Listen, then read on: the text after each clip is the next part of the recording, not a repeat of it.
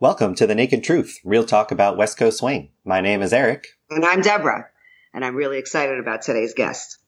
She's a country champion, a 10 dance champion, a West Coast swing champion. I'm in awe of her talent. I'm in awe of her knowledge of West Coast swing and dance. She's a fantastic mother and a great friend. Please welcome Brandi Guild. Hi, what a Yay. nice intro. You're Thank welcome. you. Well, well, you're amazing. Oh, you're so sweet. I think you're amazing. Thanks. You're just saying that because it's true. Anyway, so I'm gonna I'm gonna ask you the first question that we ask everyone that's on the show, okay, which is how did you get into West Coast swing? totally by accident. So I, a lot of people don't know this about me, but I was a softball player my whole life. That was my life from the time I was five. I went to college on a full scholarship. And then I made it to the final round of Olympic trials for the 96 team. And after I didn't make the team, I set my glove down and frankly didn't miss it. So I didn't quite know what I wanted to do with life. And my sister was going to UNLV. So I went to Vegas and she found me a fake ID and drug me to a country bar. And, and that, was, that was it. I, I learned how to two step and started um, started competing pretty quickly. But that was in '95, and I won my first professional country world title in '98, January of '98. So it happened fast. I feel like I predicted that. You did predict that. You you you put a finger in my face and told me I was going places. That's right. I did do that. So when I first saw West Coast Swing, I hated it. Mm, Did you do that? I thought it was no. awful. Why? Um, yeah, so this was back in the mid 90s, and my first exposure to it was in the country community, which always tends to run just a few years behind uh, the West Coast swing community in trends. And it was just lots of body rolls, all the body rolls. It's true. Yep. And it just was not it was not me and i didn't care for it and it it felt too it felt too much for me so i started doing it in country as a part of the at that time seven dances that we did i think six dances that we did it was one of our competitive dances and then um, it was in 2000 that I danced the U.S. Open with Michael Kim for the first time, and that was my first venture into the West Coast. yeah, so accident. How did you get connected with Michael? So after I won Worlds in '98, I moved to San Diego to start dancing with a guy you guys might have heard of, Ronnie DeBenedetta, and um, That guy. that guy. That so I guy. went to San Diego to dance country with him, and I started teaching at Starlight, and that was in February of '98. So I had been there for a couple of years, and that's when uh, I learned. I mean, a lot of my teaching style. Michael was hugely influential on me in many, many ways. So when he asked me to dance the open, I was like, "Well, yeah, let's do it." So that's how we got connected. And was it Michael who turned you on to West Coast swing? Like when did the switch happen of, you know what, maybe I'll do this? Yeah, it was it was once I moved to San Diego and I started seeing it in uh, in the West Coast swing community instead of just as a, a, part of the country community, and I Mhm. really fell in love with it pretty quickly. Other than Michael, who or what has influenced you most as a West Coast swing dancer and professional? Oh gosh, I honestly feel like I'm a product of the women around me. So I most of my training came from outside of West Coast Swing. It came from International Ten Dance, and I had amazing teachers there. But the women that sit next to me and have sat next to me in those Champ, Jack, and Jill chairs for the last 20 years, those are the people I'm a product of. And I even find it really interesting because I dance differently depending on who's danced before me. Mm. And it's not because I intentionally do it, but the way they move influences me. So, uh, Deborah, Sarah, Kelese, Tatiana, Melissa, Jessica, like these women have all been hugely influential just over the way I move. And I love their influence. Ooh, now I'm going to pay attention because I've never noticed that, Brandi. Have it? That no, that uh, like whoever dances before you, that your your your movement changes a little bit. Now, now I'm going to watch. Now you're going to watch. My secret's out. yes, your secret's out. Also, too, I mean, I feel like I'm responsible a little bit for people, or, or I feel like I mani- helped you manifest you because when I met you at Gateway Classic, which I think was 1996 or five. Oh, it was it was when Ronnie and I had started dancing together, so it was 98. 98 was that? Oh, was that late? Yeah, 98. Um, I was judging, and here's this beautiful blonde. You were you were blonder then, Mm-hmm. um, and you had like a short like short haircut, which I love because you know how much I love short hair. And she dances the Jack and Jill, and I pull her over to the side after the cup is over, and I'm like, "Listen," I said, "I'm just going to let you know that you're going to be a force to be reckoned with in this community. Just pick, my, you- mark my words." I think you started with "Who are you? I did do that. Where did you come from?" Yeah, I- yeah, I did do that. Who are you and where did you come from? Because you're going to be a force to be reckoned with in this community. And look at you now. You're such a huge influence to all of us, me too, to all the women in the community and, and all the people that are uh, that are coming up um, in the community. So I think it's great that you're here. I'm glad you're here. I'm glad to be here. Thank you for having me. Yes. Oh, this is what I wanted to ask you because this is so important for me. How are you working to make it easier for other so- solo female instructors to be successful in the swing dance community? Mm, that's that's a good one. I'm doing a couple of things. Is one, um, I'm letting people know that I'm a solo act when it comes to teaching. I do teach with leaders at times, but when you hire me, you hire me. And um, I'm also counseling a lot of women. And I think it's important that they hear it from us, people like you, people like me, who are out there teaching independently and understanding that there's a whole process that you have to go through to establish yourself as a professional in this industry. Mhm. And you can't just be a silent sidekick. And you have to have a voice. And too many times I've just watched these incredibly brilliant followers and teachers just disappear behind their leader and they aren't present in workshops. So it's an interesting space to be in because um, oh, one thing I am doing that I'm super excited about is Palm Springs New Year's. Mhm. Uh, I asked Jay Byam, I said, You don't have to pay me for this. I just need it on the calendar and I need one of your ballrooms. And I'm running a workshop. It's an hour and a half and it's for female dance professionals. And Mhm. it's called How to Be a Leader in the Community and a Follower on the Floor. Oh, I love this. And so I want to just bring up this entire new generation of powerful women that are going to drive this community forward because we are powerful, we're strong, and we have a great perspective. Mhm. And I, I don't know, of course, I know where it came from. Leaders don't think followers can teach them how to lead. And it's just such a huge misconception that I feel like we're starting to break out of.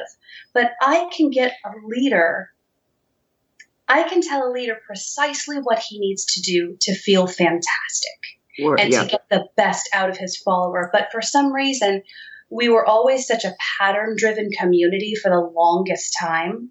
And leaders felt like they learned how to lead patterns from leaders. You- And now that we've made that shift into being more of a technically focused community, I feel like it's opened the door for followers to be a lot more successful. Do you think it's just that, or because I remember, because you know, we both had partners. You had Ronnie, I had Robert. Um, and sometimes when you're when you're teaching with a leader, and a leader asks a question that is asking a question about a female, they were they take that question to the leader Yes. instead of taking it to the follower. Right. And more often than not, I would have to say, let me answer that. Or even like a question like something that's leader based, but only a follower can answer because the follower follows. right. So, right? um, so do you, do you think that sometimes that men feel that women don't know because the questions are always geared towards leaders in classes, even when there is a partnership? oh, absolutely. Okay. the patriarchy is alive and well let's be honest and it, it exists in the west coast swing community and um, typically it's the male voice that you hear. It's the male voice in workshops. It's the male voice on the microphone. It's Right. it's the male voice that's dominating everything right now. And even to the point where when i'm training female teachers i talk to them about how to make their voice sound better on uh, on a microphone in a big ballroom. Because mm-hmm. microphones and sound systems they're geared towards the male voice towards a deeper voice.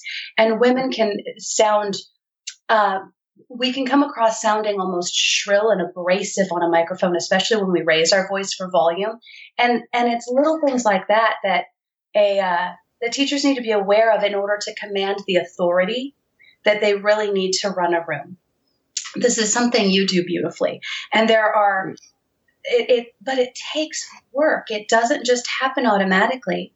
And it mm-hmm. takes training yourself. It takes putting yourself in a situation and studying under other women who do it well. And it certainly doesn't happen by accident.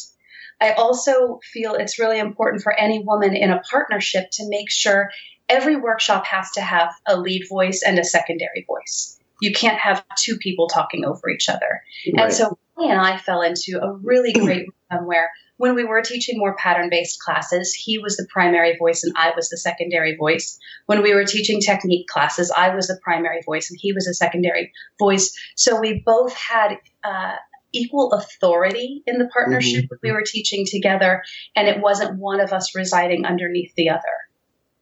How did you develop that with him? That one happened pretty organically um, I was definitely, as technical as he is, I am the technique junkie in the family. And mm-hmm. so I, uh, that was just, it naturally got to the point where when we were teaching technique classes, I wouldn't shut up. So he did. Right. And for those of you who know Ronnie, know it's a really big deal. Yes. so we just kind of fell into that natural rhythm. Early in the partnership, we would talk about, you know, I'd be like, you want to take the lead on this one, or I'll take the lead on this one, and we would agree before the class. Mm-hmm. And then it just kind of happened to the point where we didn't even have to talk about it anymore. We knew walking in. Yeah, that's great. I I have witnessed both what you talked about, Deborah, in terms of leaders directing questions to leaders.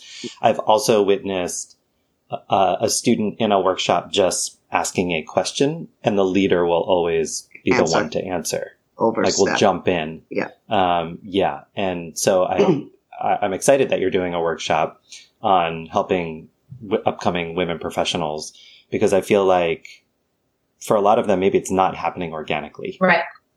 And they, they need to be more proactive in establishing that relationship with their partner. I agree wholeheartedly. Absolutely. And, and, and, and leaders, men, we need you to make space for us.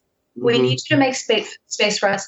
We shouldn't have to fight it every step of the way. Right. And shouldn't feel like we're having to move somebody out of our way in order to be successful.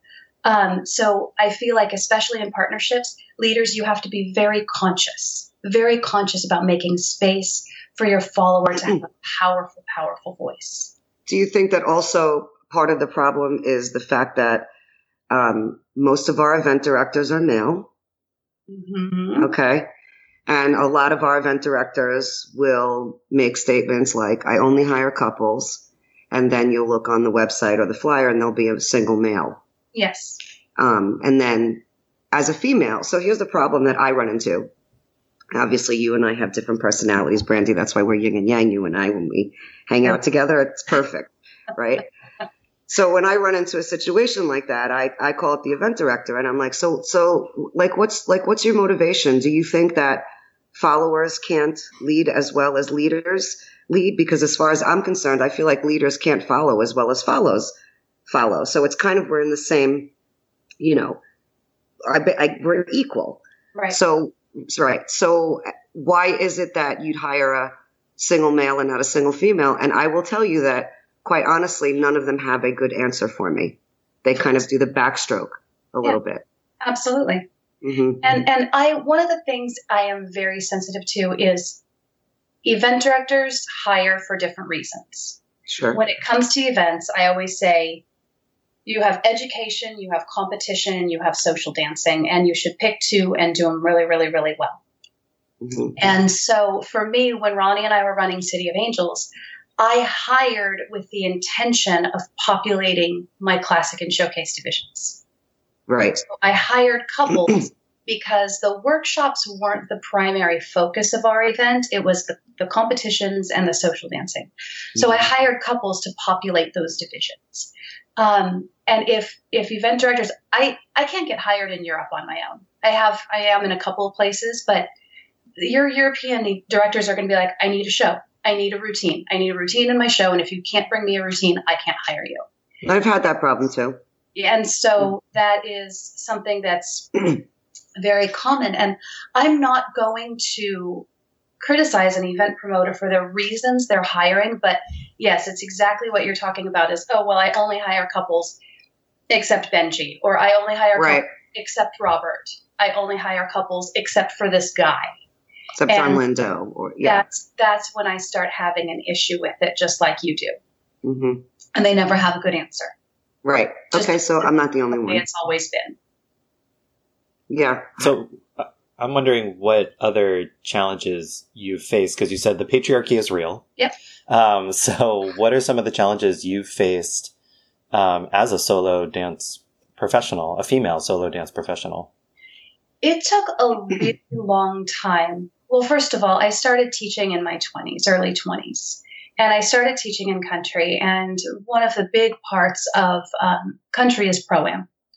And establishing authority as a young 20 something female dancing pro am with middle aged men is, is quite an adventure. I'll tell you that much. um, I got treated often like an employee.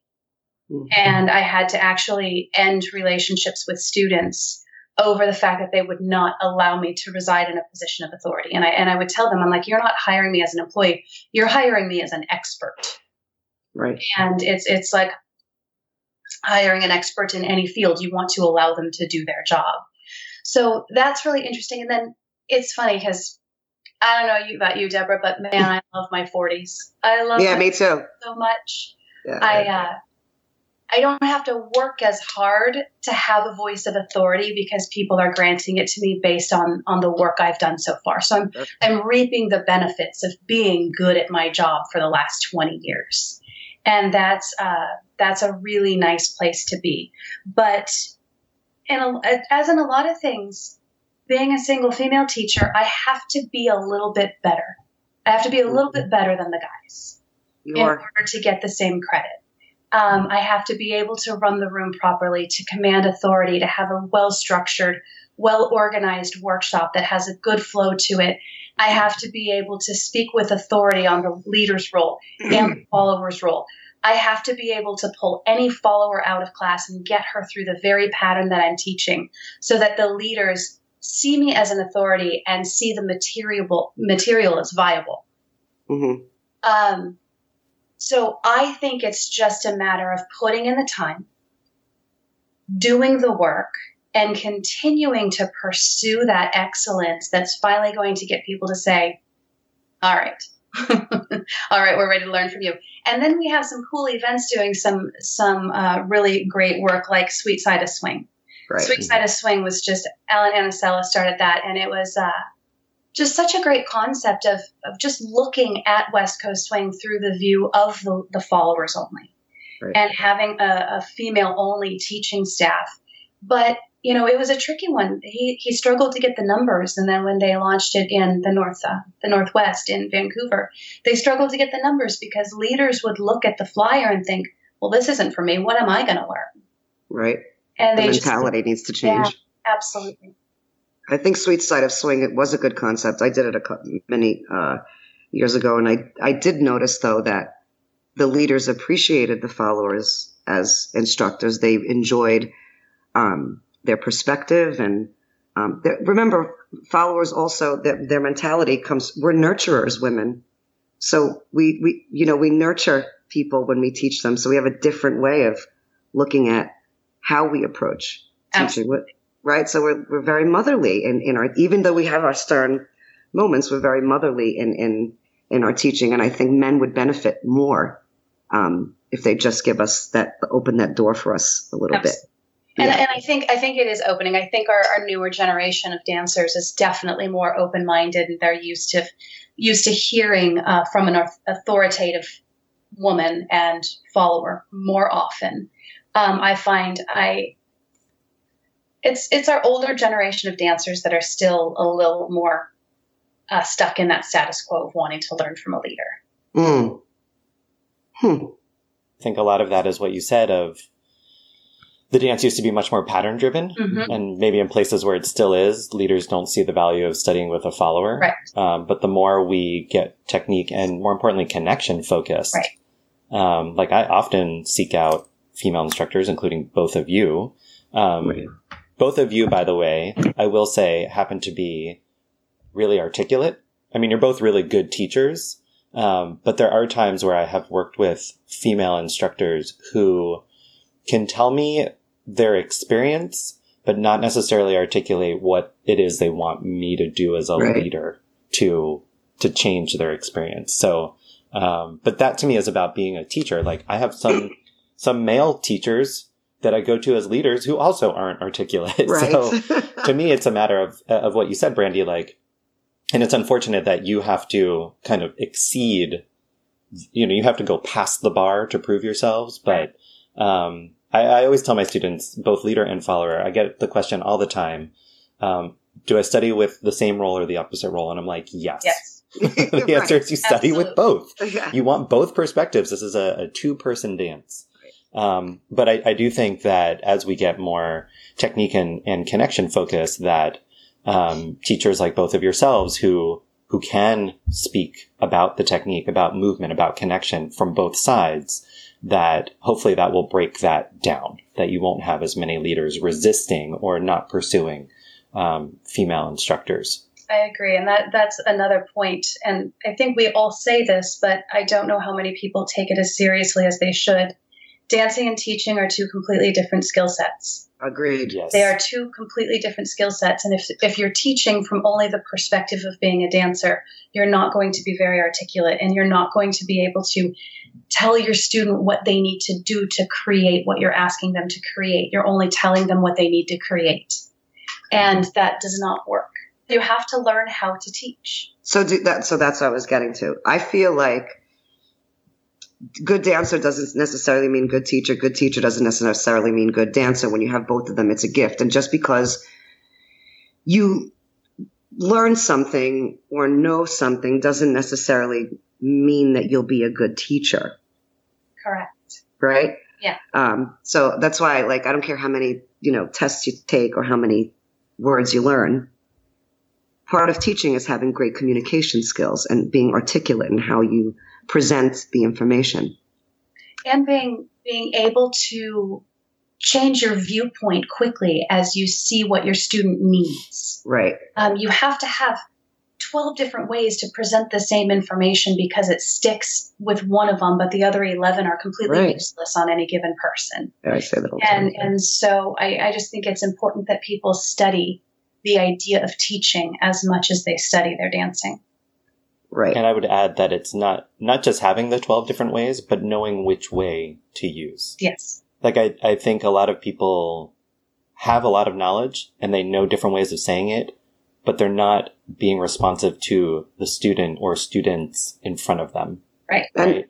and knowing it is different than experiencing it, right? Just because you know, you have to have done it. That- That's that's my argument all the time. It's like I don't care how many times you've, you know, seen a sugar push, or can break down the sugar push, and know the know that no, you know, you do this on one, you do that on two.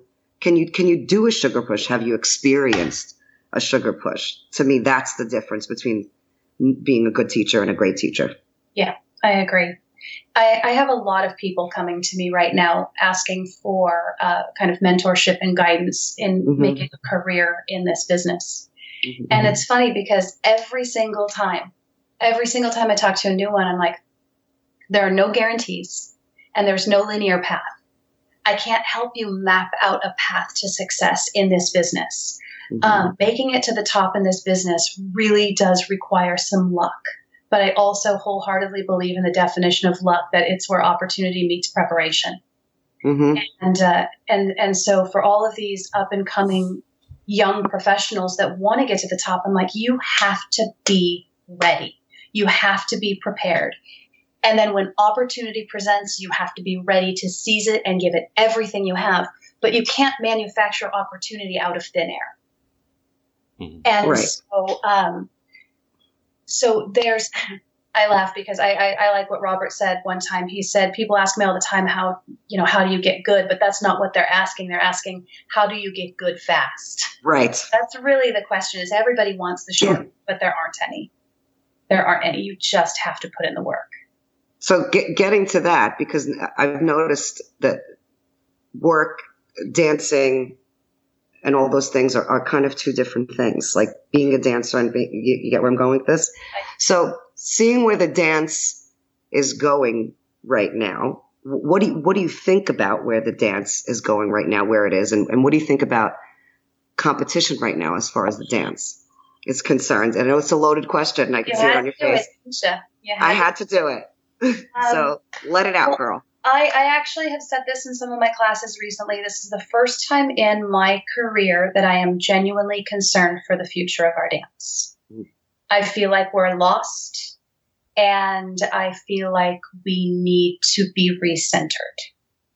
I recently experienced this major like flash of hope when uh, the demo video of Maxime and Torri dancing to Sinatra went viral hmm uh, that was just scooped up and viewed and shared and raved over. But everybody's saying, this, this is West Coast swing. And I was like, yeah, yeah. Since we all agree, can we just do this? hmm It doesn't seem like we're arguing that this is not West Coast swing. So let's, let's kind of head in that direction. But we're lost when it comes to the music hmm and the music that is is is filling the floor right now is not music that's conducive to swing. Um, we're lost in competition a little bit, not a little bit, but a lot. And I one of the big things that was a pivotal point in it was when swing content was put in the hands of the judges rather than a scrutineer. And we have a lot of judges that just don't like to call swing content. So Mhm. dancers are out there getting away with everything but West Coast swing Mhm. and I'm watching hip hop routines that are trying to satisfy the swing content and a contemporary routine that's trying to satisfy the swing content instead of a swing routine that has the flavor of something else. Right. And um, it's one of the big reasons that I'm not feeling hugely called to be on the competition floor in classic right now. Mhm. I want to, but I'm kind of waiting to watch things shake out a little bit and see which direction that we're going.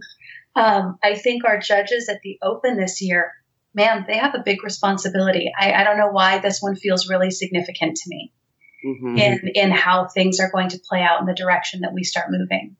So I'm hoping, I'm hoping that we recenter. I'm hoping that we kind of get back to that idea of what we truly believe West Coast swing to be, and um, and come back to honoring the dance that we do while welcoming the influence of other dances as opposed to trying to bring those other dances directly into our community. Does that make sense? Yes. Would you say Yeah. that most of the the reason why our dance is in such a is in peril, so to speak, right now, is because of the judging?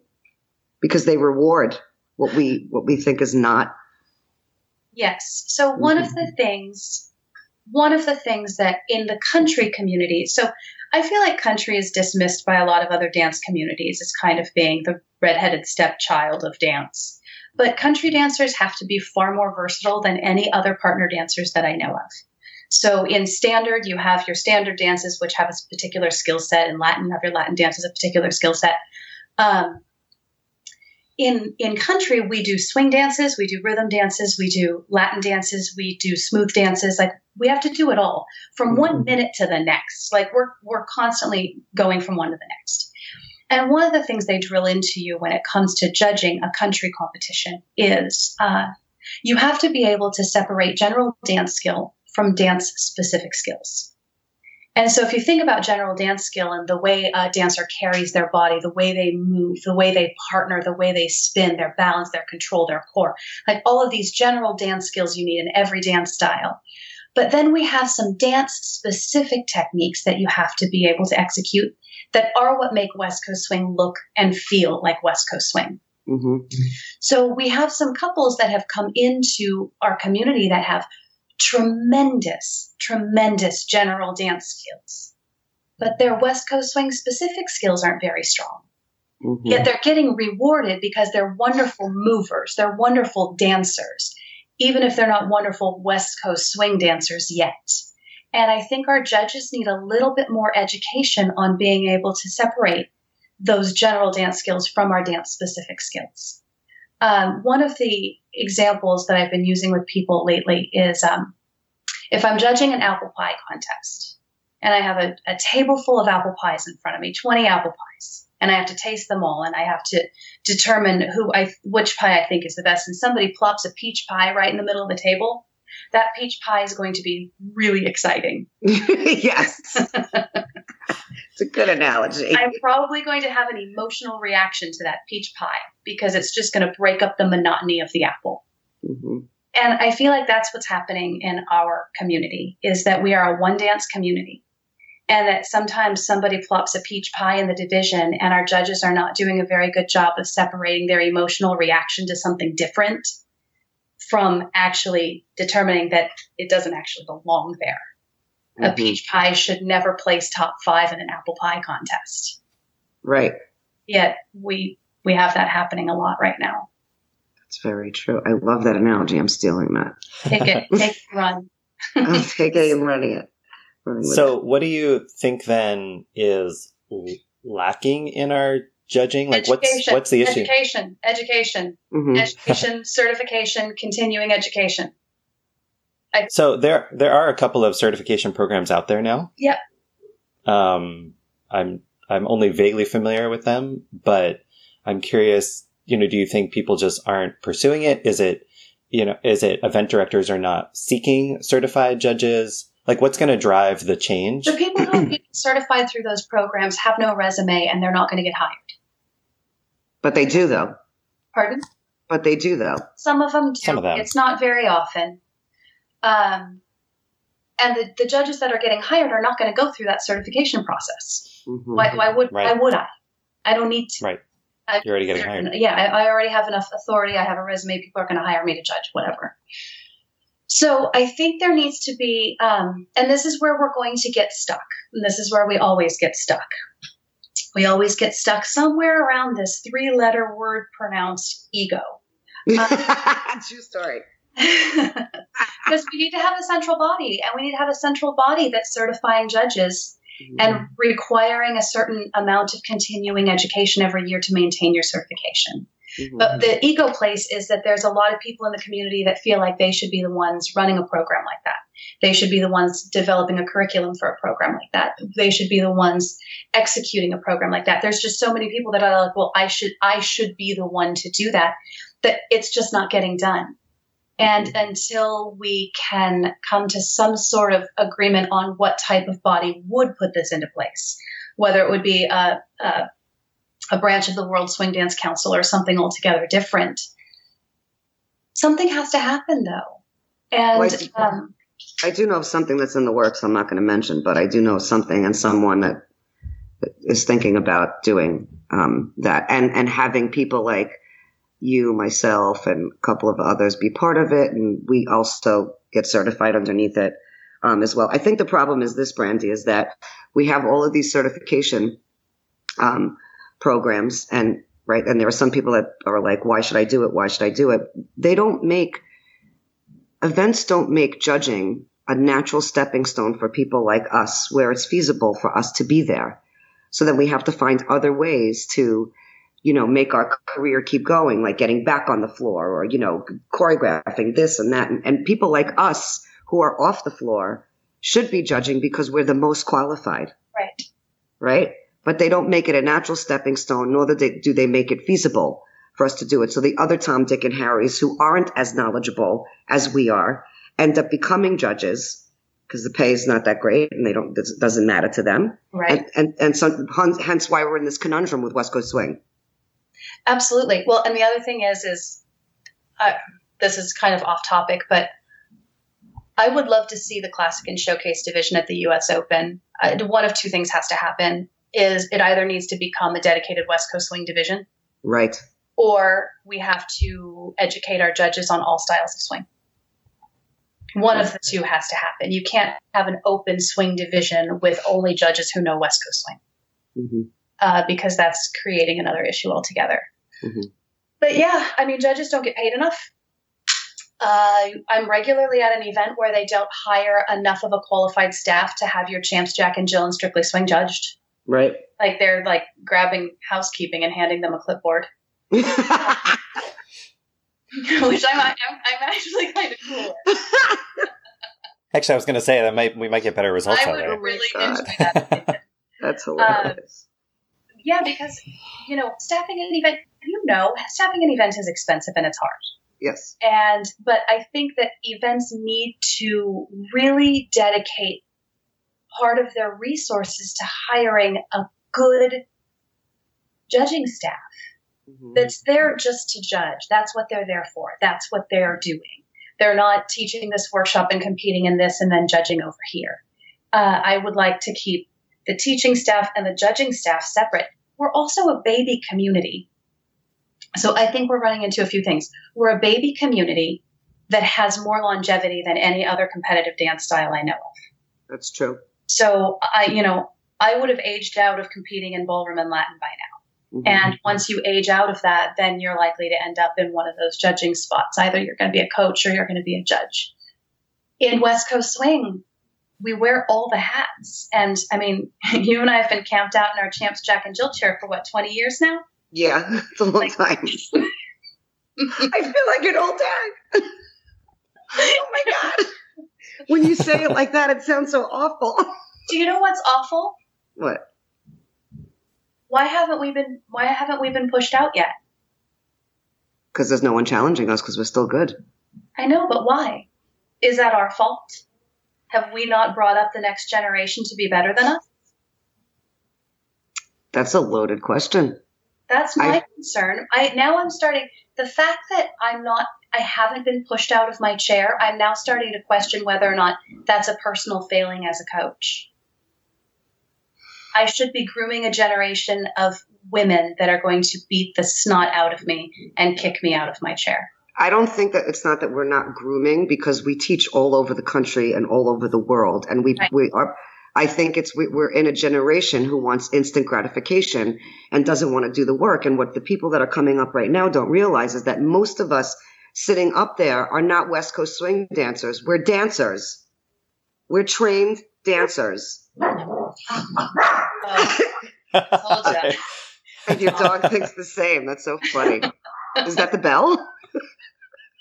It's something at the door. Somebody thought about walking by, and my dogs have things to say about it. I think it's great. It makes it organic. Um, so, so I think that's the problem. I think the problem isn't that we're not grooming people to be better dancers. I think people just don't want to do the work. Well, that's another thing that I've I've talked about is precisely this. Uh, West Coast swing is not a dance discipline. Mm-mm. There is Correct. no discipline. If you want discipline, you have to go find it. Right. Um, all the physical discipline I cultivated did not come from West Coast swing. The physical Yeah. discipline you have did not come from West Coast no, swing. right. So our um our all stars right now and some of our newer champions, it's the first generation of exclusive West Coast swing dancers. Correct. Get to that. And a lot of them are missing some really fundamental things, uh, like good foot positions and proper activation of the core and posture and just that physical discipline. But Brandi, does you talk about you talk about it. I talk about it. Robert Royston talks about it. Um, I even think uh, Michael Kilbasas talked about it. We all tell our students, if you want to be a good West Coast swing dancer, please go take some other t- form of movement, whether it's Tai Chi or Pilates or yoga or jazz or hip hop or something that teaches you about your body. Right. Don't you talk about that? I do all the time, but the problem the problem is is there are so many dancers that are succeeding without it right now Mhm. that the people that we're telling to go do it aren't seeing the value in it. And that's the judge's fault. And here we go, full circle. And we're back to that. I will also add, though, as somebody, and I, I know I will admit I lack the discipline and I lack a lot of the training uh, for all sorts of reasons. But I will also say, um, I, I think it's interesting, Brandi, that you asked that question. I think it's great that you're asking that question of not are you failing, because I don't think you're failing. But I will say that it is the responsibility of both parties, right? So like me as a student, I should be working my ass off. And, but conversely, because I ask the same thing of my students when I teach, like if a student's not succeeding, I go, well, what, what did I do? Right. Right. And it's to your point, Deborah, I agree. The instruction is out there and it's very much on the student to, to practice that and work on it and continue to study it and study it again and again. Um, but I, I, I think of um, when I think of teaching and I think of people learning, I think of it as behavior modification, right? We're teaching you skills. And when it comes to learning skills, it requires three things. It requires instruction, right? Like direction of what to do, but it also requires the passion and commitment to do it. And it also requires that regular focus practice. And the thing that's not mentioned there that's kind of um, helpful is what, and I, you talked about this, Brandi, when you were here in San Francisco. Like, there's a difference between teaching and coaching. Yes. Mhm. And I can give you instruction, but I also feel like my job as a teacher is to coach you and instill the discipline, instill the motivation, um, and be available as a resource to keep you going. Right. And I will say that um, I just recently tried to get a private lesson with somebody that I've been wanting to study with for like years now. It's so hard, right? So I can get into workshops, and I'm not saying that workshops aren't valuable. Um, I will try to be in every workshop I can, but there's an element of of like an ongoing mentorship or coaching relationship that is really hard to get access to I- from those of you at the top. And it's in part because there's so few of you and there's a lot of demand for your time and you guys are traveling a lot. Yes. But I will say that, you know, yes, the instruction is great and, and I agree that we as students should be Mhm. doing more and pursuing it if we really want it. Um, but it would be great to also have access to an ongoing mentorship or, or coaching relationship. I, I agree with that. And it's, it's hard, it is hard to establish because time is, we are spread so thin uh, when it comes to traveling. And I, I walk into these communities and I work with such amazing dancers and I feel like I just am able to scratch the surface with them. And, and I definitely coach people differently when I'm working with them once in a while versus the students I have weekly at home Mhm. like I try to give them a, a, a progression. I want you to work on this until you get to here, and then I want you to work on this until you get to here, and then I want you to go work on this, and then hopefully I'm going to see you again, and we can continue moving through this. Whereas at home, somebody I see weekly, I have the luxury of time, and Mhm. I can put them through that progression myself And keep them on the path. and keep them on the path exactly but as as a as a traveling instructor i can just hand people the information and Mhm. i can tell them how to utilize it and then it's up to them to do something with it and i think i think that's a mistake a lot of local coaches uh, and local teachers are mis- are making is um, is you do this really well, Eric. But if if you're going to bring uh, a national traveling pro, and you are the local teacher, you should be studying with that pro as much as possible, so Right. that you have their uh, you have an understanding of their material that you can continue fostering in your Mhm. students after that pro leaves. But I find a lot of people will bring me in and they will set me up to work with their students, but they themselves don't train with me. So while they have this huge opportunity to take the material that I handed their student and they can handle the progression and they can be that uh, that driving force, they miss that opportunity. And so not only do they not have that income potentially, but there's nobody in the community providing that for the students. Right. So I would like to see local teachers. Uh, there are some people who are doing it really well right now. There are some people I see doing it really well, but I would love to see uh, more involvement at the local level. Yeah. By the way, I just spent the whole month re not reteaching, but working on all the material that you gave us when you were here, right? But exactly for that point, like, what's the point of bringing in an instructor and just kind of drop in and, and leave, right. right? Without actually absorbing the material and, and all the material. I mean, you did like basically a four hour intensive. It takes time to work on that. Absolutely. Um, so yeah, I definitely think the the ongoing relationship is important. But I will say that, and correct me if I'm wrong, but I'm pretty sure that both of you have both trained women who have made it up to your level Yeah. hmm right? So what was different there?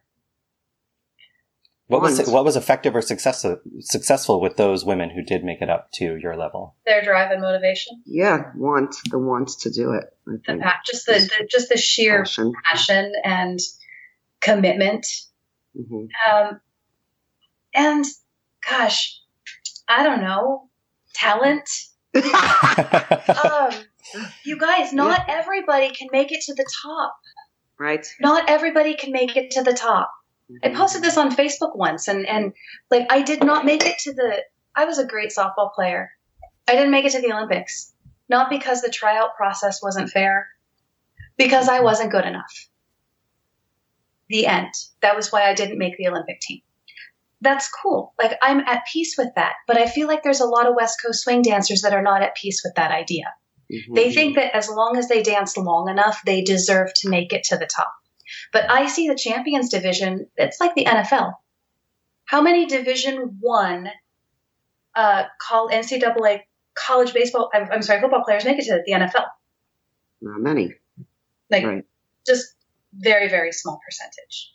Yet everybody thinks that if they make it to advanced, they should someday make it to All Stars, and if they make it to All Stars, they should someday make it to champions. Yeah, they think that All Stars is natural stepping stone to champions, and it just isn't. It isn't. Champions Right. is an elite division reserved for people who primarily do this for a living.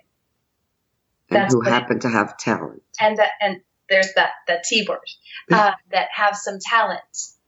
There are certain gifts in dancing, just like every other sport and every everything, every art. There are certain things that can't be taught. There are those certain intangibles that what is who's beeping? It's not me. It's not me. It's Not me. I don't know. That was weird. I just looked at my computer to see if I. Uh, this Skype will self destruct in 30 seconds.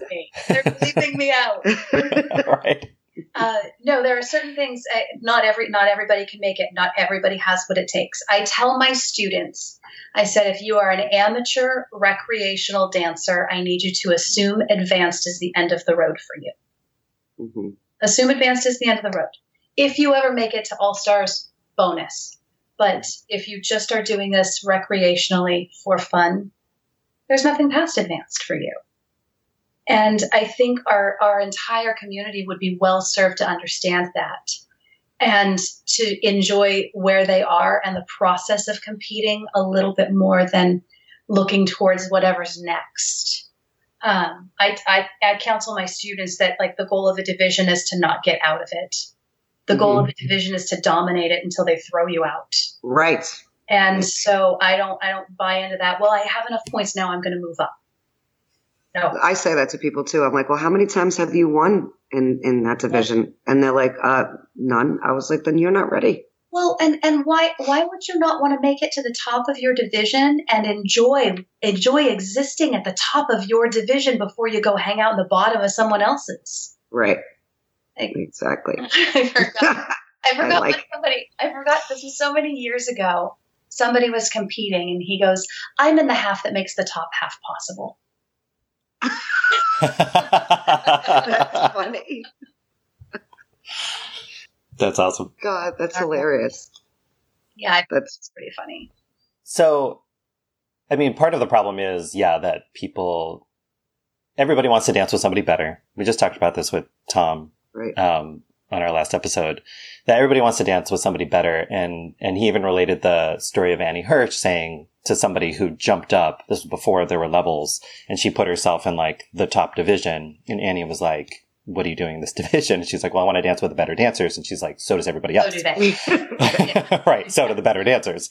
Right. And, and people do want to dance with the better dance. I hear it especially from followers. And honestly, I do, I do sympathize with the followers having to dance with some of these leaders in their same division. Um, but yeah, then they're the person that other people want to move up because of. Um, but that is, uh, you know, it, it is part of the system we have and like people kind of get pushed up um, or or the drive to be up.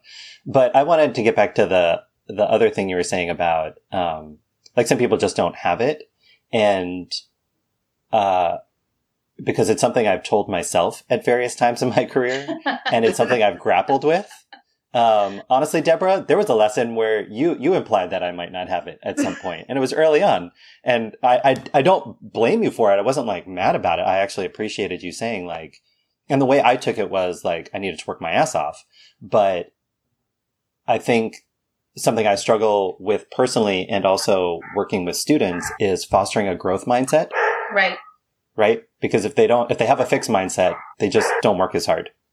Like they don't think they, and your dog agrees apparently. Mm. Yeah. So Nothing I can do with those. that's all fine. right. Um, but uh, yeah, it, it's if somebody goes in thinking, well, maybe I just don't have it, that can really affect their motivation and their their drive. Absolutely. Um, so how do how do you set realistic expectations as a teacher with a student and yet not squash their motivation? So, so to me, the drive to be as good as you can be has nothing to do with where you land in a competitive hierarchy. Hmm. Correct. So, if you're trying to decide if you have what it takes to get to champions, that's not any of your business at this point. So, you need to buckle down and work where you are and work to Mhm. become the best you can be. And then, if you have it, you're going to get there. And if you don't, you're not.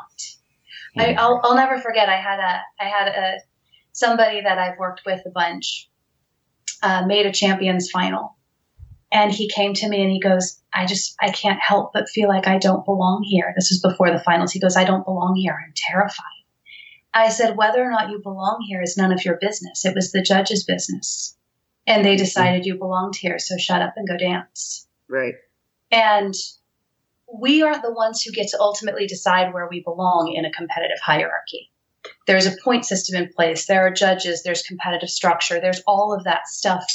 Uh, so all you can do.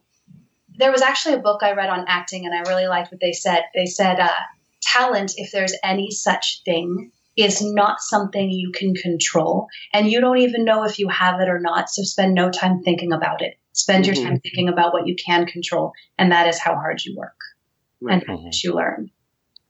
So I don't think people should become consumed with the idea of whether or not they have it. But I do think we all need to be honest in understanding that at some point I'm going to peak. Mhm. At some point I'm going to peak, and I need to be at peace with that idea. So do you think it's important to make people understand that, um, like I try to say, like don't focus on like getting out of a division and moving up into the next division. I said focus on improving on your on your dancing, and and the better you become in your dancing, the natural progression is that you'll either move out of the division or win the division. Yeah, exactly. Right. I tell people, I say, I, I tell them all the time, I said, if I ask you what your goal in dancing is, there's only one answer I will accept, and that is to continually improve my quality of movement. Mhm. And if you do that, if you continue to improve your quality of movement, um, the other goals that are within your reach are going to be realized. But setting these external goals, especially Jack and Jill's, gosh, I am so tired of people hanging their their uh, their sense of self worth on a Jack and Jill result. Mhm. There's literally one thing I control in a Jack and Jill, and that's what I wear. Right. right. Right?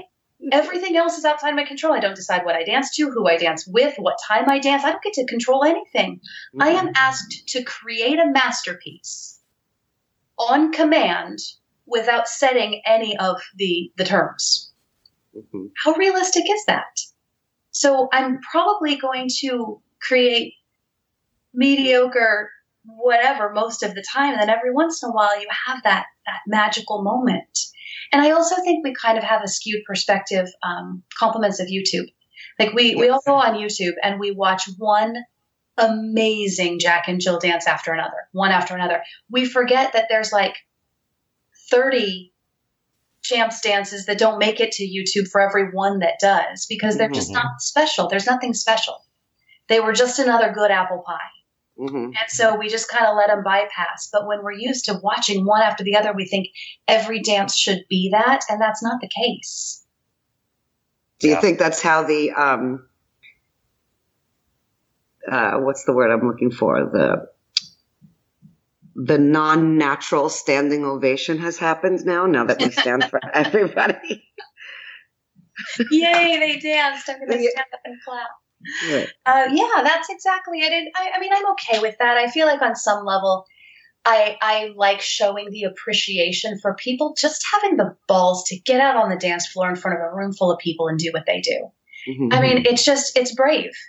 No matter how you look at it, it's brave to stand on a competition floor and dance. I agree. Very- it's a very Mm. vulnerable thing. Uh, as a dancer, you can't separate the dance from the dancer. And so when, when somebody rejects my dancing, they're rejecting me eh, on, on some level. And so Mhm. I, I think dancing is such a vulnerable thing. And so the bravery it takes to walk out on the floor and do it, I think, I think dancers should be honored for that. So I'm okay with the artificial standing ovation, just as a reward for somebody's efforts and, and, and their, their guts to even do it. But I think that this idea that every dance is supposed to be magical kind of leads to that desperation we sometimes feel Yeah. see in dancers where the audience isn't reacting and so they feel compelled to make something happen and mm-hmm. oftentimes it's pretty bad Crashes and burns. yeah exactly Yes. it's it's like this this forced forced situation that just creates chaos Pull your roller skates on. Give me your flaming baton and pull a rabbit out of your ass. Go. yeah Sparkles, sparkles. Sparkles. like trolls. Ay, ay, Yeah. ay. Well, Deborah and I were actually just talking about this, I think earlier this week, where if you look at any division, if you're lucky, you get one or two good, like really wow dances. Right. Right. And then you're going to get quite a few that are going to crap out. like they're just not gelling or something goes wrong. And then the rest are going to be those mediocre apple pies. absolutely Right. and you know what in the champions division those mediocre apple pies are actually really damn good apple Yeah. pies No, yeah, no. Mhm. but we're just not we're so jaded right now Yeah. we're one dance community and it's like we've seen it all so the audience reacts to the peach pies hmm And, that makes the people who do really good apple pies feel really bad. exactly and it makes people think that we should be looking for the peach pies and Right. also no matter how you break it down the judges respond to the audience's energy behind them We talked about this. and Yes. so it's that's what's happening right now and i i i would love to see the audience we're a one dance community our audiences should be very well educated they should be well Mhm. educated more than they should be bored and jaded and i would love to see the audiences showing some appreciation for great well connected west coast swing dancing hmm and i don't feel like that's happening one of the ones that comes to mind is um, boogie by the bay hmm Champs Jack and Jill, uh, Sean McKeever, and Torri Zzaoui. Mm-hmm. Did not place top five. dances. I know. Phenomenal dances. Yeah. They were just delightful to experience. I, I loved agree. them so much, and the audience just, it's like they couldn't be bothered because, They were like, impress me. And meanwhile, it was great dancing. right, Yeah. can I can I, I- please impress you with great dancing? Is that possible? Mm. Well, so so now we go back to the judging then, and the reason why the audience isn't impressed is because the judging rewards the stuff that we think is great. They don't reward. I don't the know. I feel like we're kind of in a chicken and egg kind of situation. So Like, what do we do? It's not rewarding it because the audience isn't reacting. Is the audience reacting because the judges aren't rewarding? Right. Uh, I don't know. I don't. I, I don't have a good answer there. But I again, I'm going to go back to. I would love to see our audiences start coming across as well educated instead of bored and jaded. hmm When I Well- dance, when I dance for a country audience, Oh yeah, no. everybody's just forward in their chairs and they just they're like waiting for what I have to offer them. And they're Mhm. waiting with open arms and open just this openness. And in a West Coast swing competition, I feel like the audience is sitting back with Going their impress me. crossed, waiting to be impressed hmm instead of just accepting of what I have to offer. It's a very different feeling. It's very true. Would you say though that so getting to the chicken and egg thing, there's also I feel at your level, champion level, there are people creating the peach pie. Right? Mm-hmm. So instead of saying we're going to go out there and do you know, our quote unquote just good dancing, there are people who are trying to appeal to the audience, entertain the audience. And, and let's be honest. I mean, I'm not blaming people for that because to some extent that is your role, right? Like an, an event director is you were saying before, like I want you to be able to put on a show for my attendees. Um, but if people are chasing the peach pie and they're putting it out there, right, to like dangle it in front of people, yeah, they're going to want a taste of the peach pie. Absolutely. So, so what is the responsibility of our top dancers for Mhm. for educating people for putting out really good apple pies for people to sample and be excited about? Well, I'm not going to speak to what I think anybody should do.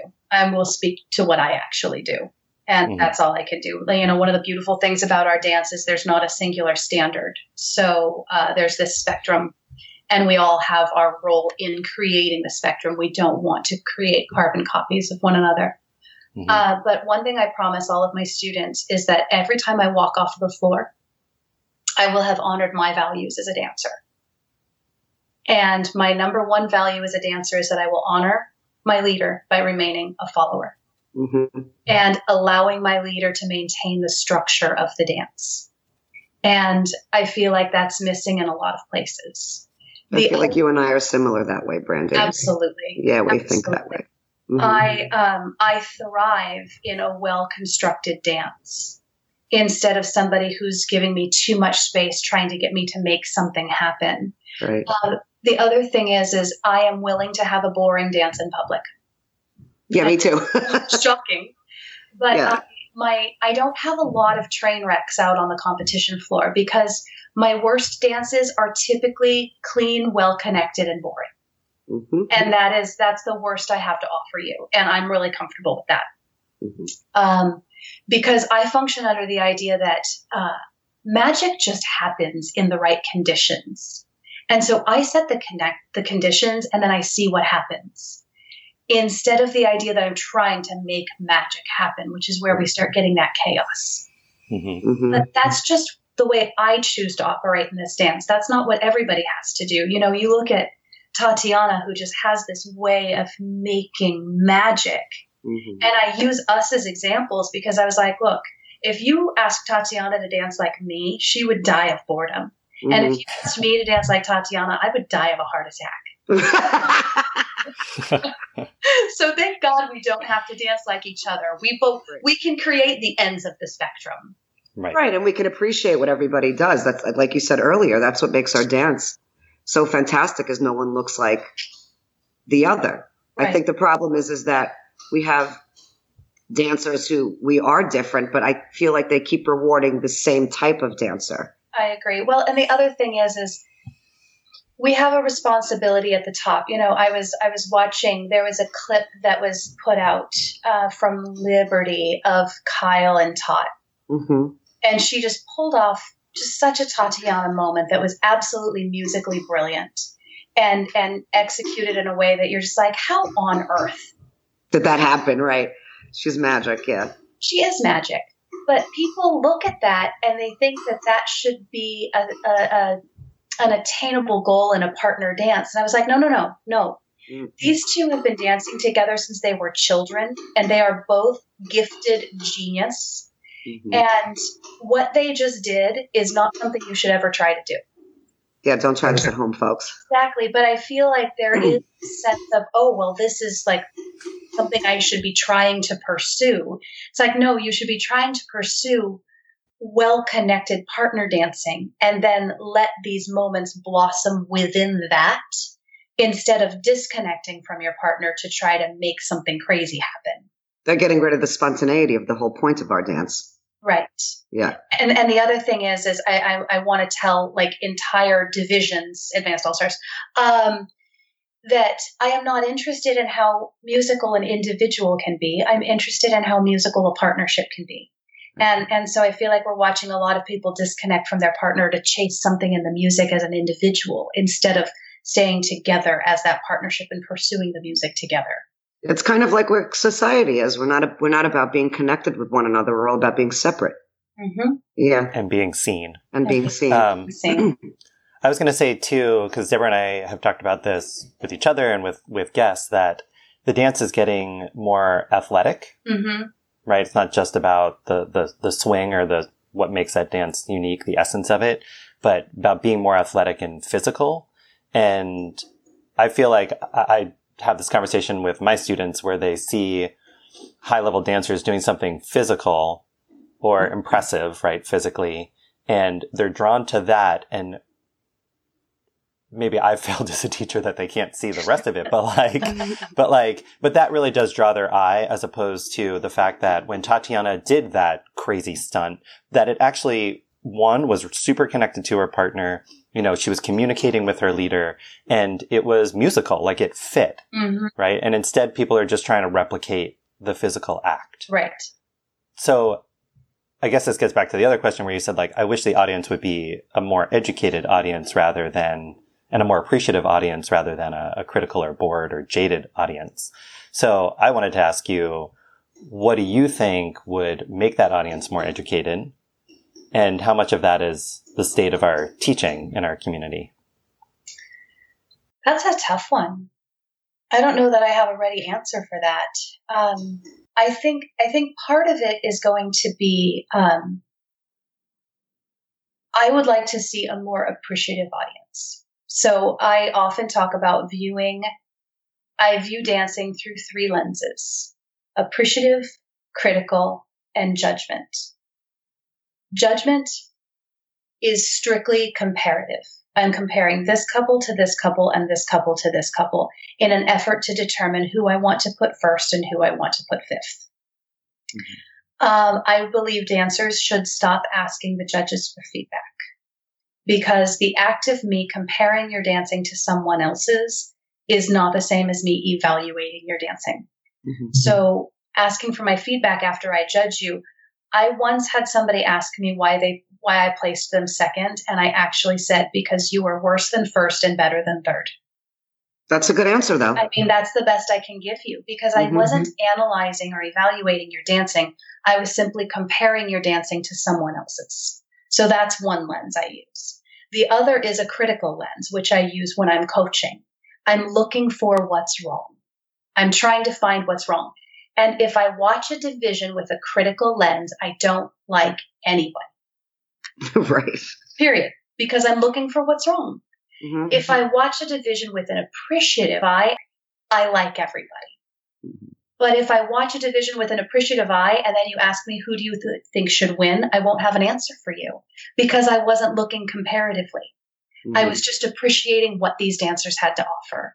And that is what I would love to see our audiences doing a little bit more of is sitting in the audience and appreciating what's being offered to them instead of judging it or, or, or looking at it critically. And I think that would go a long way towards them embracing even the boring dances. Right. Yeah, that makes sense. what do you think of the state of teaching these days? I love that we've turned that corner to a more technically focused community. Um, it, it is, it is, it used to be such a big deal for somebody to teach a workshop without a single pattern. Right. right. Oh my gosh, I didn't even teach a pattern uh, because your your group's expected material they just expected content and so i feel like we have this generation of awesome teachers that have started to really a student has to understand why the technique is valuable to them before they want to spend any time on technique. And i feel like we've cultivated that in our community. So that's mm-hmm. great. I believe there's a lot of um, mediocre information flying around out there. And I mm-hmm. believe there's a lot of great dancers teaching mediocre crap because mm-hmm. they are teaching what they were taught instead of what they do. Right. And if they were teaching what they do, they would be great teachers because they're great dancers. But that's yeah, the disconnect is happening. And I think that the people who are out traveling right now have a responsibility to the community to start um, teaching what they actually put on the dance floor. Because if somebody comes to me, it's because they want to know what I do. Exactly. I have to be able to offer that to them instead of just teaching something I was taught years ago. This is one place where Michael really, really had a huge impact on me, uh, mm-hmm. Michael Kim, mm-hmm. because he was training me to take my ISTD exam, International Society for Imperial Society for Teachers of Dance, and he was explaining to me that uh, the way the adjudicators work is they'll try to get you kind of turned around with what. Anyway, long story short, he said never answer a question without first dancing the step. Right. Dance the step and answer the question. And he was specifically talking about the testing process, but I actually took that kind of as a rule in my teaching. I don't know how many underarm passes I've danced in my lifetime, but it's a lot. But if you ask me about a question about an underarm pass, I'm going to dance it and then I'm going to answer your question. And what that does is it really keeps me in touch with the way I actually move through the figures instead of the way I think I move through the figures. Mm-hmm. It's, I'm a very physical teacher. I, I talk to you while I'm moving through something, so I'm explaining how I'm moving through it instead of standing still trying to describe it. Well, And I would like to see more teachers taking on that habit. I think there are some of us that do that, and I think the people that do do that are the ones that do have dance training. That's why we do it. Right. The ones that don't are the ones that don't do it. And I think the problem we have now is we have a little bit of a community of teachers that train under, say, a specific instructor, and they use their words and their theories Yes. and not that they're not good words and good theories, but it's their word and their theories. And dancers need to develop their own Yes. theories and words because you're teaching someone else's theory and style of movement, and that's not how you move. Well, and, and teaching dance is a really, I, the way I see it is language is inadequate to describe two things movement and feelings. And Right. I spend a lot of words trying to, to describe how movement feels. Right. And so I can show somebody a dancer and say, give me three adjectives to describe their movement. And they could choose three words that are completely opposite the words that I would choose to describe it, but it makes sense and we're both right. So Correct. you do have to be able to describe how the movement feels, describe how it looks, put it on somebody else's body. I love what you posted about Skype lessons not too long Mhm. ago is Mhm. because teaching is so hands on. Teaching, like, I have to be able to make you feel it Right. instead of just wa- look and point. I, I do Skype tune ups for students I've already That's different. coached, Where Yeah, it's like, that's- watch you dance the drill and make sure you're doing it right. Mhm. But I don't, I don't feel like I'm an effective teacher Right. um, in in a situation like that. So that's definitely not my preferred method. But yeah, you you have to. And teaching is a skill that you have to practice, and that's the hard thing. Is we have some young teachers that are not great yet. No. That doesn't mean they're not going to be great. Right. They need some more time. hmm Well, I think time and guidance, Yeah. right? I think a lot of people kind of just fall into teaching, Yes. right? Like they either either because they want to, they think they're good enough, and that to me is almost the worst kind because they just want to talk and tell people how smart they are. Um, but then there are other people who kind of get, uh, well, I'm like I'm the best one in the community, and people are coming to me for Right. feedback, Yes. right? Right. And those are Um, people I'm really sympathetic to. And Yeah. we need them. We need them. Absolutely.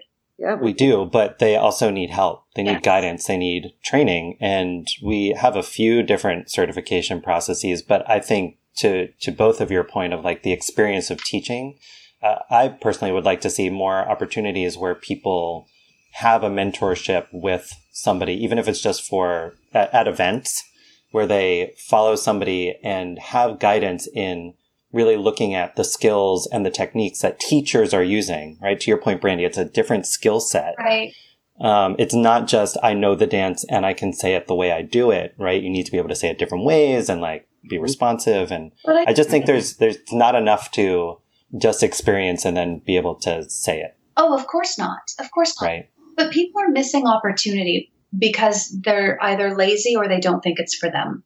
If you Mhm. really want to be a great teacher and you're at an event and you're sleeping through the 10 a.m. workshops, I'm not interested in listening to you and I'm not interested in helping you. Right. I don't care how late you social danced. If this is something you're studying, get out of bed, get to class.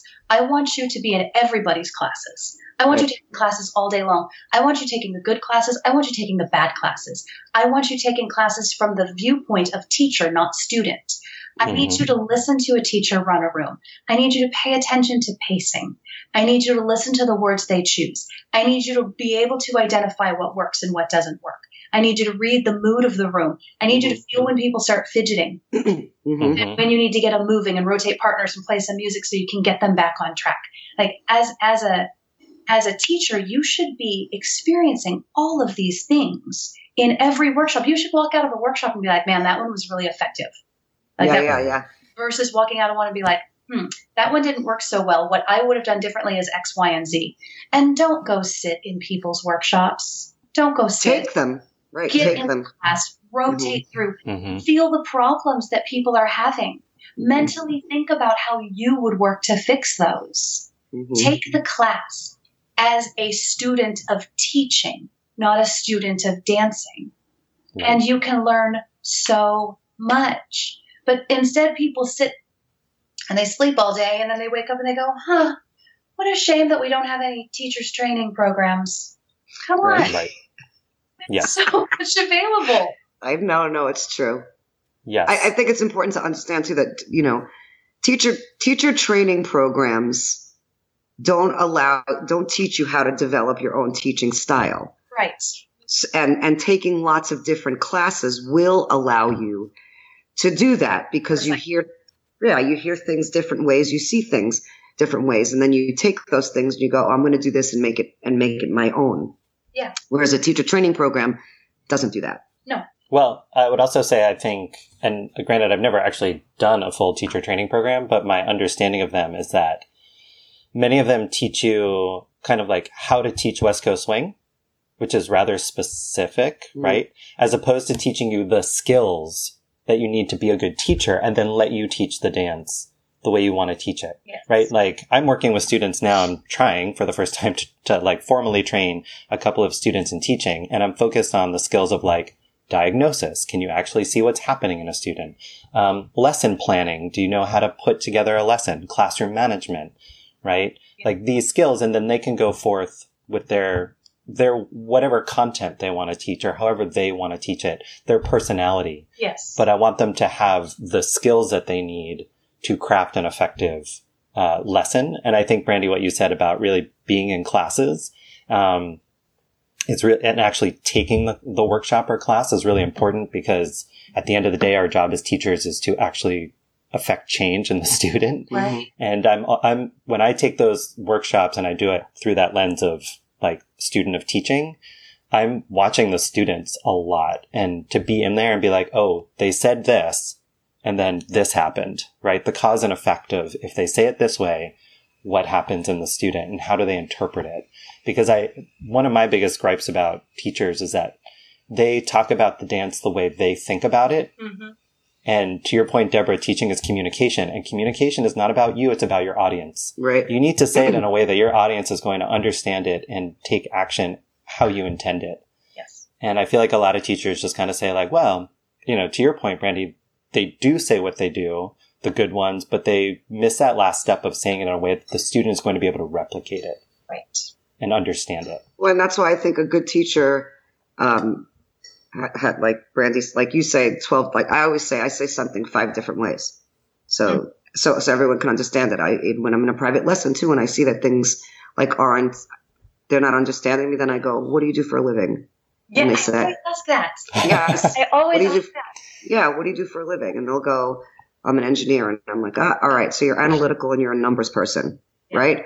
The other person will say, I'm a painter. I said, well, then you're kinesthetic. Let's do it this way. Whereas I feel like a lot of teachers don't do that. I always ask, They don't I always understand ask, that. I so what do you do for a living? I'm trying to determine if you can afford me. Right. now that's good. Is this going to be a long term investment or a one time only down payment? Okay. Very funny. Yeah. By the way, um, because this has come, I've had both of you at Mission City, which is great. So good. And this is, I think, a great example, to your point, Deborah, of different people saying it the way I interpret it anyway, because I try to study with both of you, uh, is the same thing different ways. Is the straight leg, bent leg thing? Yep. Right. So, Brandi, you emphasize the like pushing through in the straight leg part, which is the weight transfer, and Deborah accents or emphasizes the bent leg to complete the weight transfer. Yes. Right. Right. But we're saying the And- exact same thing. We are. Right. Right. And so when I talk to my students and they're like, well, but Deborah said bent leg, I was like, yes, so that you complete your weight transfer. But to get you there, you need the two straight legs that Brandi's talking about. Um, but I think, I think there are a lot of students who, you know, they, they hear the, the two different things. Um, and you two are both articulate. So it's easy to like reconcile what you're saying. But there are times where people sound contradictory Absolutely. and that, and then it's hard to interpret that. But here's the important thing the, the good instructors, I feel like if someone comes up to me and says, Well, Brandi says this, and I go, Yes, and she's saying the exact same thing that I am. When we understand Right. how other teachers teach, that's what makes us even better, Absolutely. even better Yeah. instructors. Because we, we, we, there's a select few of us that we're all teaching the same thing. We're just saying it a Slightly little differently. Right, like a little differently. So it would never occur to me to be like, nope, she's, you know, Brandi's wrong. And I'm like, no, no, no, we're saying the same thing. Let me explain it to you. Right. Yeah. And if you can, if you can understand other instructors, how they teach, that even makes you a better teacher as well. That's why to this day I go to workshops. I go Right. to workshops. So do I. Because I typically, if I have a new student come in for a private lesson, I say, Where did most of your training come from? Where did you learn? Mhm. If if it's an instructor I know, I have a pretty good idea of what their starting place theory theory wise, wise is, Mhm. and I know which direction I'm going to have to take. Mhm. Um, I'm a better teacher for knowing that. Right. I I know other people's teaching well enough that I'm able to overcome objections before the student has a chance to voice them. Right. And so I can avoid a whole lot of that just by understanding the different approaches to this dance. And the other thing that I really encourage teachers to do more of is verbally identify the difference between an instruction and a correction. Correct. This is Yes. such a big problem because what's happening is people will go take a private lesson and they'll receive a correction from a teacher Mhm. and, and they take it as though it's an instruction and they go pass it around. And Right. they- well, you know, Brandi says I should squeeze my lats down when I'm dancing. And no, I This is so true. Go, go. and it's like, no, no, you were completely disengaging your shoulder joint, so I asked you to activate the lat. You Right. personally, you human with this problem. Yes. That's how I want everybody dancing. Correct. And so I, I think it's our responsibility as teachers. I, I specifically say, this is a correction I'm making for you to overcome this habit that you personally have. I would not ask somebody else to dance this way. And uh, I think that as we do more of that, we can stop this propagation of weird and strange and terrible material. I've seen people teaching corrective action in a group class hmm and I've I've gone up and asked instructors afterwards. Um, and I think you know you both are good about this, and I think instructors need to also be good about this because it helps us recognize the commonality. Um, is to explain intent. hmm Like this is why I'm telling you to do this thing. Um, so often I go to teachers and I'm like, well, so and so said whatever, and I'm like, okay, so why did they tell you that? Well, I don't know. and then now I don't know what they were trying to do with you and how to help you. Right. Um, but I think a lot of people teach the corrective. And so if a student is, I don't know, at a 10 and they want them to be at a five, they say go to zero. I know all the Mhm. students are going To zero. To zero. Right. I see this a lot, by the way, with weight transfers Mhm. Where people are like, well, just put the foot out. And I'm like, now I have all these people reaching their feet and like, but that's not exactly what they do. And it's not even what they want. They're just preemptively correcting a problem that they haven't yet actually seen. I think people are smarter than we give them credit for in classes. And I I want to tell people how to do it right, Mhm. even if the wrong way might be faster and then I feel like I'll change it later, which is what I feel like a lot of teachers do.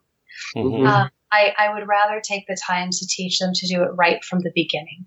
Yeah, I Yes. agree. And and I don't think that that's an unreasonable uh, a goal. I think it's very attainable. No, and it's it may be harder, but in the long run, it's going to be better.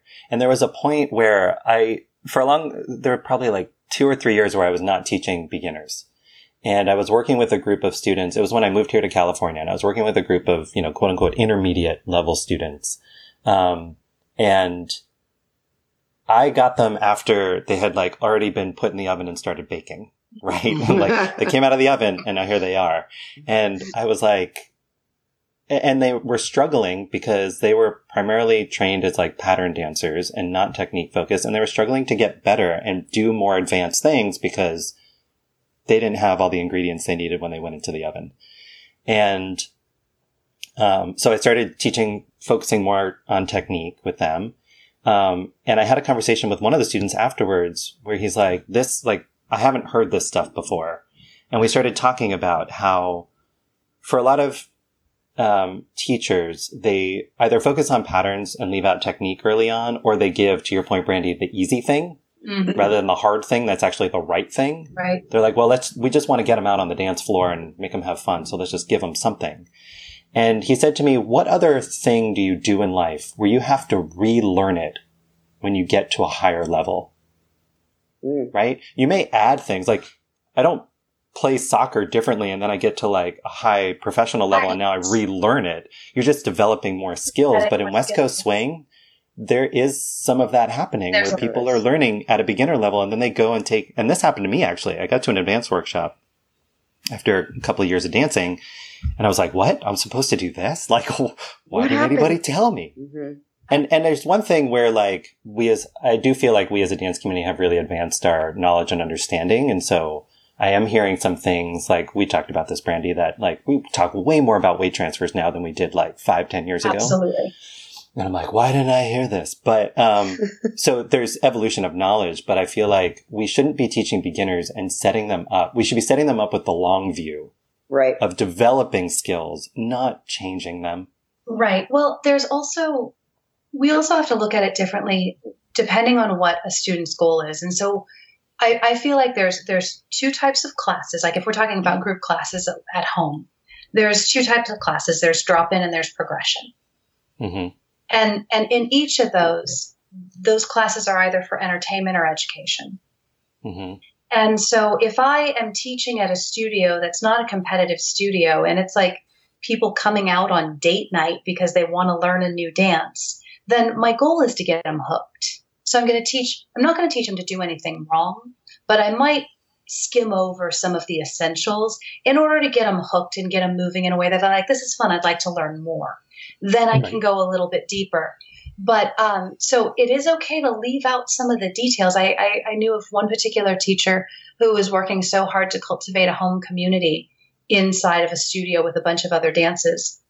Um, and she said, I just can't get any traction on my basic class. And I said, Well, let's go through your class structure. She spent the first week teaching nothing but walks and triple steps. Hmm. So by the end of the first class, nobody could do anything to music. They had nothing that they could do. Mhm. And so, for even though she was teaching it right, so to Mhm. speak, she wasn't teaching it in a way that it was engaging. hmm And so, we have to split that balance of because we want to grow our community. We want to introduce more people to West Coast Swing. So, I would say, week one of a basic class, I want them to be able to do two basic figures.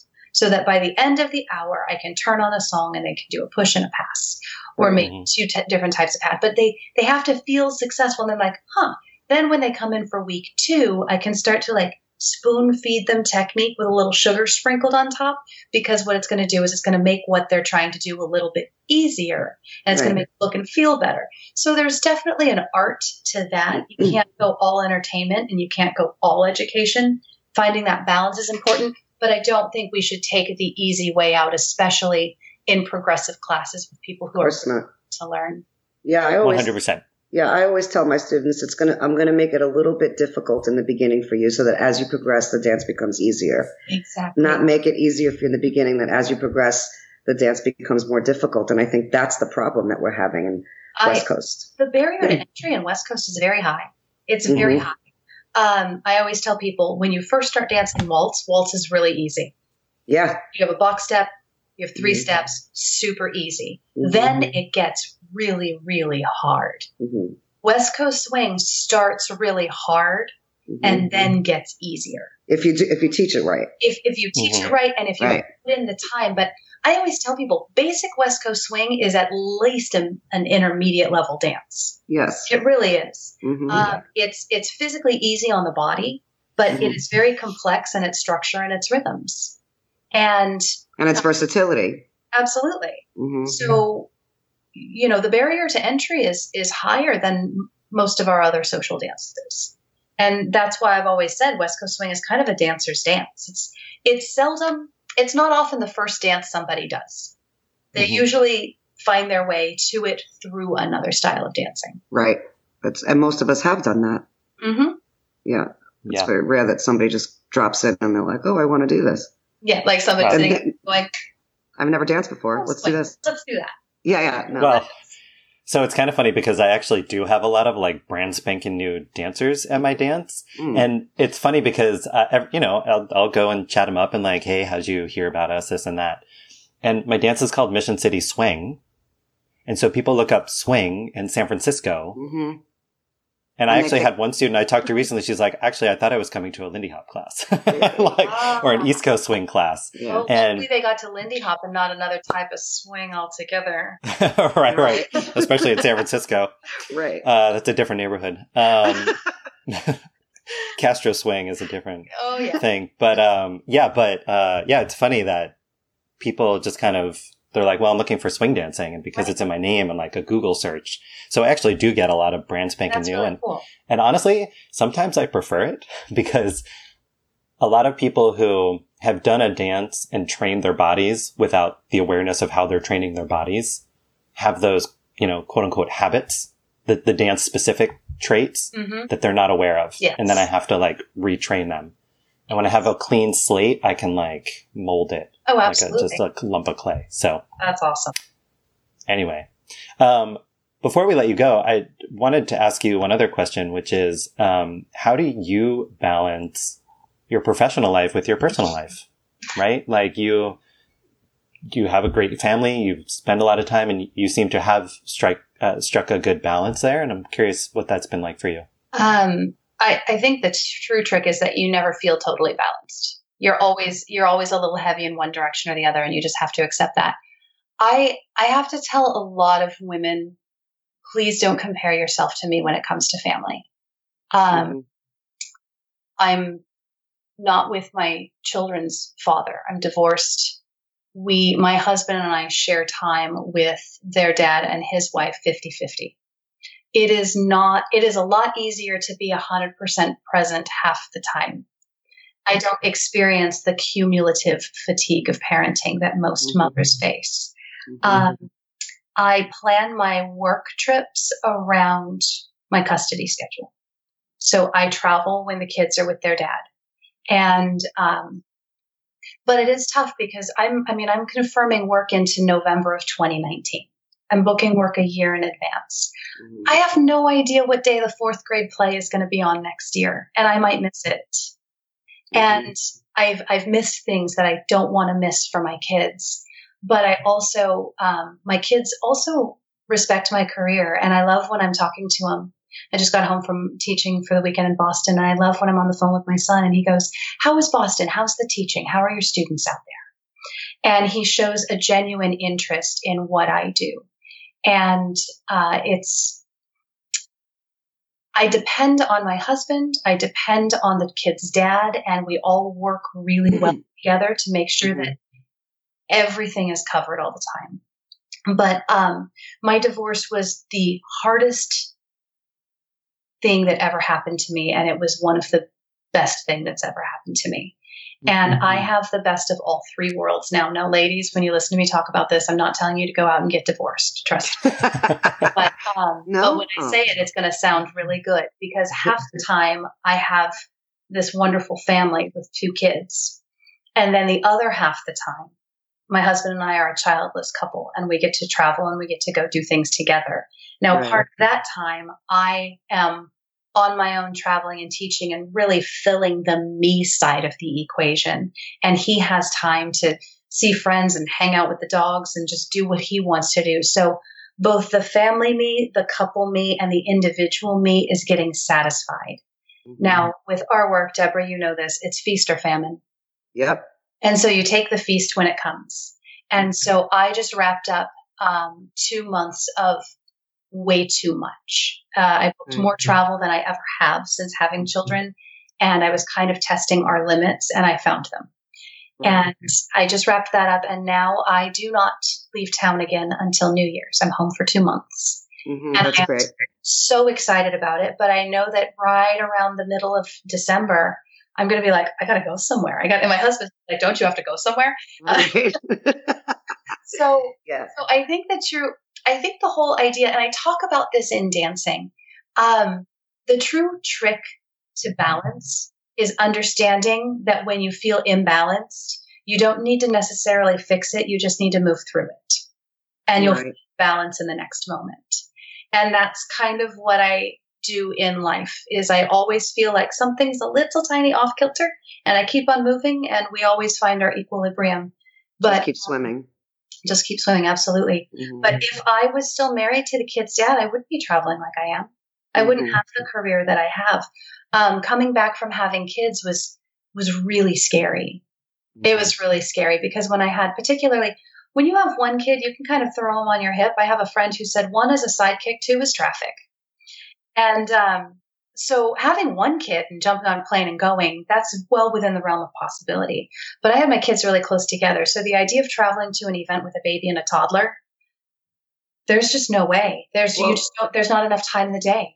Well, wouldn't you also say that too? That we live in a in a community where, as soon as they hear that you become pregnant and that you're having a child, that, that they kind of like pull away, Yeah, you're done.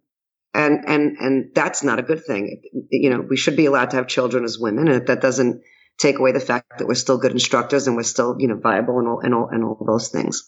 I danced. Um, I danced the world championships in country. Uh, Dylan was born in September, and the world Mhm. championships were um, January, over New Year's. yeah. And I had a an emergency C section and a very difficult recovery. And I probably shouldn't have got back on the floor at Worlds, but I needed to know I could do it, and I needed the women around me to see me do it. Right. And I needed to make that statement of I'm still here and I'm still good and I'm still capable. And I was sponsored by um, a costume designer at that point. So I was wearing these gorgeous $3,000 gowns hmm and I was breastfeeding my son. And so I would literally have to grab the baby in between dances and feed him so my boobs would go down enough to fit in the next dress.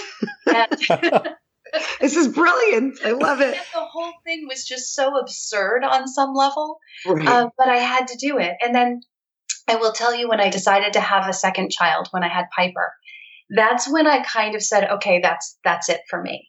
Uh, Mhm. because traveling with one kid is reasonable. Traveling with two, I knew in having a second, I really committed to being home because it's harder with two. And and then once they once they're in school, you can't constantly be pulling them out of school a day early, going No. day late to go to events. It's just so it was at that time that I said, okay, you know, I'm I'm satisfied. I'm done here. I'm going to focus on my family. And then after my divorce, I had to get back to work.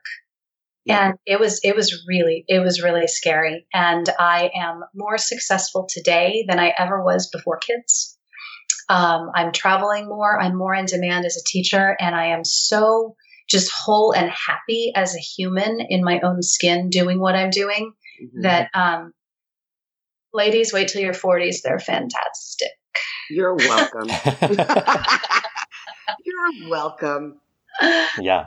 By the way, have you ever seen um, Shonda Rhimes of Grey's Anatomy Uh-huh. fame Yeah. and all those? Um, gave the the commencement speech at Dartmouth a few years ago.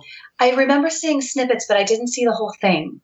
She talked. It was great, and part of the reason it was great is it wasn't all like life is wonderful. It was a real kind of like life is hard. Yeah. um, but part of that speech that she gave was very much in line with what you were just saying of like, I'm a mom and I work a lot and I'm, it's not that I have, have it all.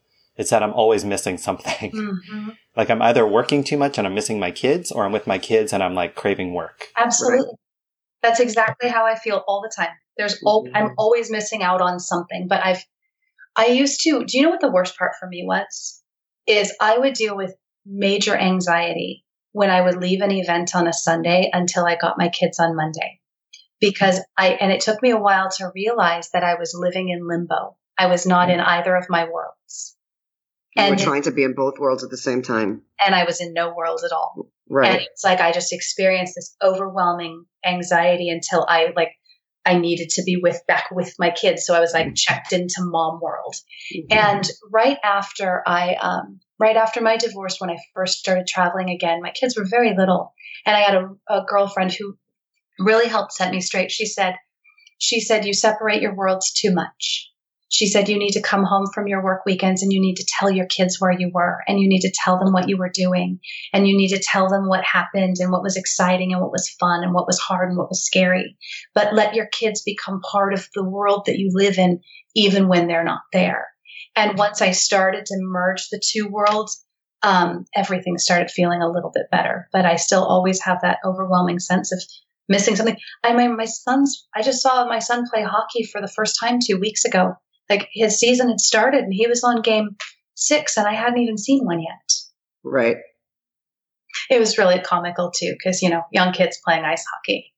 It's, Oh, I'm sure it's nice. It's, fun to pretty- watch. It's a lot more exciting than kids soccer, I'll tell you that much. Much faster, I'm sure. And slower at the same time. Yeah. Uh, well, thank you so much for taking the time to chat with us today. This was fantastic. It was really good. It was my pleasure. I love I love talking with two awesome, smart, fun, funny people. I think it's great that uh, you you touch base on a on a lot of things that people want to talk about, but they're afraid um, to talk about it. Um, and and especially being a, a- female, that I, you know, although I've been here before you in the swing community, I totally I'm in awe of you, and I look up to you because you're so put together, Brandi you're so so put together like mom wife um, instructor uh, dancer um, you're, you're just you're, you're just good at everything that you do and Do you know, um, that makes me feel really good because I'm going to tell you, I sat on the couch last night and cried very Oh. to my husband. why I, I said, I just feel a bit a mess right now. you're not And, and i get i get what you mean though because you know, we all you- go through it, but Yeah.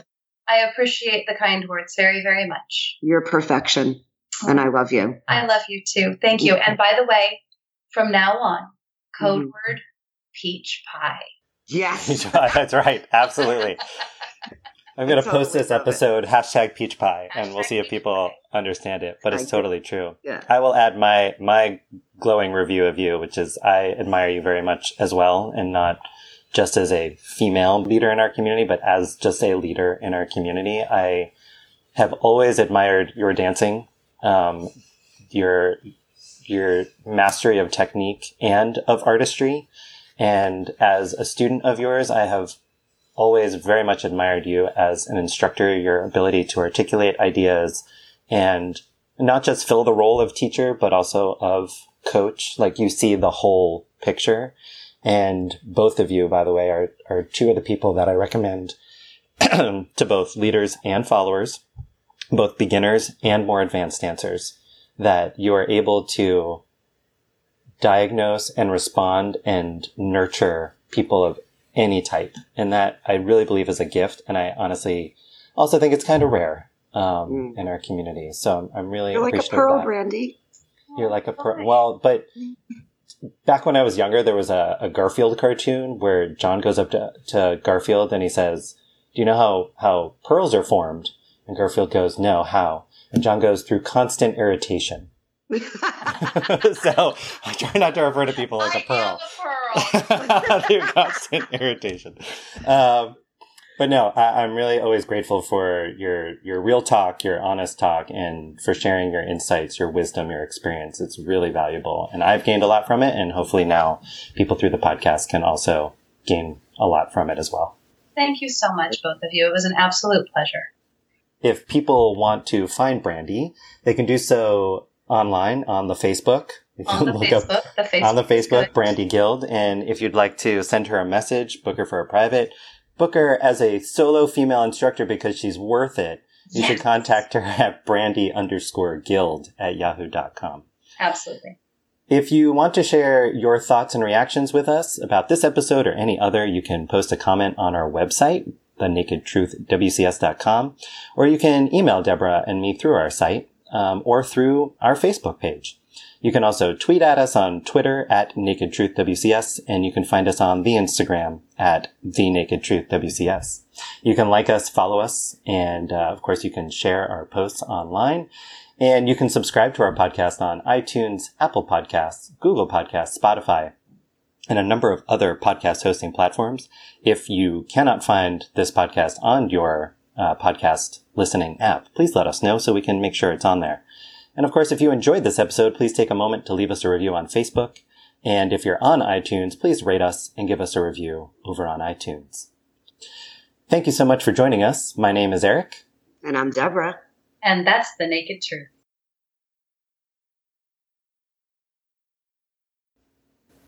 Well, I guess it depends on their connection, not just Yep. ours. All right, well, Deborah, everything is about connection. yes. All about connection. Are we all connected? it always comes back to that. If we're connected, it takes less work. It's yeah, just it always comes back oh, to that. who knew that Wi-Fi would be a metaphor for dancing? Right? when our Wi-Fi connection is bad, it just takes more work to make it good. Oh my God. Yes. Now we know. Here I thought modern technology would be the end of civilization. In fact, it's totally, yeah. I think it still is going to be the end of civilization, but we'll see. Yeah, probably, but I want to be a part of it when it happens. Yeah, right.